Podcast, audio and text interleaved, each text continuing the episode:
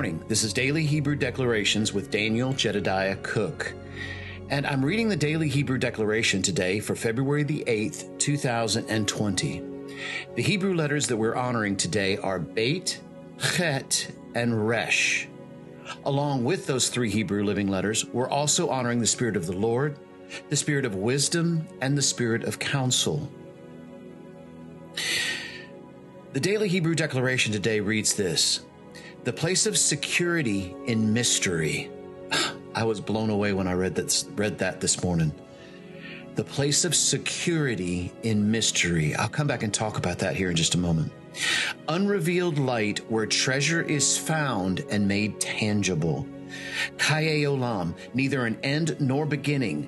The universe of two and the universe of many, the place called now. Let us see our original intent.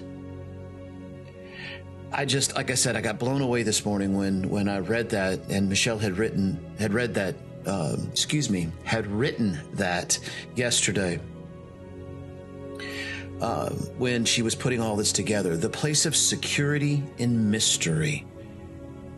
There's a there's a deep revelation there, and I'm and and and, immediately I see a, a beginning of that because we're talking about the living letter Beit here. This is where she pulled that that phrase from was the living letter Beit, because of course Beit is not only a place of of home. It's a place of communion. And I've talked about that a lot because we're in February. And so we're honoring Beit for this month. But in this case, it kind of gives a different perspective to the living letter Beit, because Beit can also be a secret place. Beit is also that place of the of, of intimacy. Uh, here at Gates of Zion, we have uh, Dr. Yana Sanders and uh, Darla Fields this weekend, and it has been absolutely wonderful uh, being able to listen to to them and to hear from a Hebraic perspective like I've never heard before. Particularly as one who is coming from sons you know, one of the one of the uh, the reasons why she's here, and one of the reasons why Apostle Aaron wanted her to come was she, during the uh, the the May conference last year with the uh, the Nest, she came in and said this. She says, "I'm not a Christian. I'm not a Jew. I'm a son."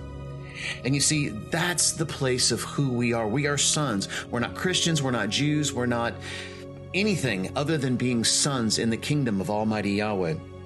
So there's a place of security in this mystery. You know, it's funny. I think about Song of Solomon, and I, I, don't want to go into the depths of that because, as many of you know, it's very intimate uh, scripture. But I think about that place where the, the, the, the, bride is laying on the bed and is crying out for the, the bridegroom, and the bridegroom is knocking at the door. And so there's a, there's a, a place of, of yearning on both sides. See, we yearn for Yahweh, we yearn for Yeshua, and Yeshua yearns for us. He's wanting to come in and to, to, to be with us, to commune with us, to have that time together. And there's a place in security. There's a place if of security in this place of that mystery, of that saying, you know what? There's so much more to you than I don't know. There's so much more of you that I want to know. There's so much more of you that I yearn for and I want to see. Thank you, Yahweh, for giving me this place of intimacy. Thank you for giving me this secret place so that I can stand and, and, and, and pine after you and to, to, to desire you and desire your heart. Yahweh, that's the one place I want to go in you. I want to go into your heart. I want to go even deeper into your heart. I want to see through your eyes you know, I, what Yahweh actually took me through a through a time one time, and He's begun to help me to do just that. But it really messed me up a little bit because I was I was not quite understanding it at first until He began to reveal to me the depths of what He was showing me. And what He was showing me was this: He one day I was in the secret place, and He reached out His hand, and He says, "I want you to step inside of me because I want you to see through my eyes." And I, I kind of thought, well, well, Yahweh, haven't I been seeing through your eyes already? But I knew better than open my mouth. I just kept my mouth shut. And I, I grabbed a hold of his hand and I said, yes. And so uh, he invited me and I stepped inside. And one of the first things that overwhelmed me was the overwhelming love that he had for everyone in the entire world. This overwhelming love and, and this perspective that I had never seen before. Not really. I thought I had, but not like I had then. But something was messing with me because when Yahweh had first taken me into the secret place, he told me that the secret place was inside of me. And so, if the secret place is inside of me and he's asking me to step inside of him to see through his eyes, then this place where he's doing that is from the inside of my heart. And then I went to the, I, I, one day I was looking for something completely different, but it took me to a place in the, the Talmud, and it's Sukkah 52. And in Sukkah 52, it says this. Now, Yeshua, Yahweh is actually talking to the, the, the Israelites who are going to be there during the time of the Messiah, our time. That time is now. And he said this He said, If it is wonderful in the eyes of the remnant of those people, it will also be wonderful in my eyes. And suddenly it started making a little bit more sense because Yahweh had had me step inside of him to see through his art from the secret place inside of my heart. But we still both had another set of eyes that we were looking through, and those were the eyes of my flesh, the eyes into this world, the eyes into this dimension, the dimension of the earth. And so I began to realize that there was a place of me being able to, to, that I had, it was up to me as to how I saw something. Because it was right about that time that Yahweh asked me two questions, or there were these two questions that came up from the inside of my heart. And they were this What do you see, and how do you see it? Because when I began to realize that I needed to take a look at what I saw and how I saw it, then it made a difference as to how it was input into my heart. Because that's the way that Yahweh and I saw it together looking through my looking me looking through his eyes from the place of my heart. That messed with me because then it, it, had a place of responsibility. I knew that there was a responsibility about what i saw and how i saw it because that was what was going to take root in my heart so if, I hope you guys are seeing what I'm saying here. It's a beautiful expression, and, it, and it's really messed with me ever since because I, every time I look at something, every time I see something, every time I understand something, I'm always asking these two questions: What do you see, and how do you see it? You see, this is where treasure is found and made tangible. As I see through His eyes the treasure that's around me, then I can bring that treasure into the earth because of the words. You know, out of the abundance of the heart, the mouth speaks.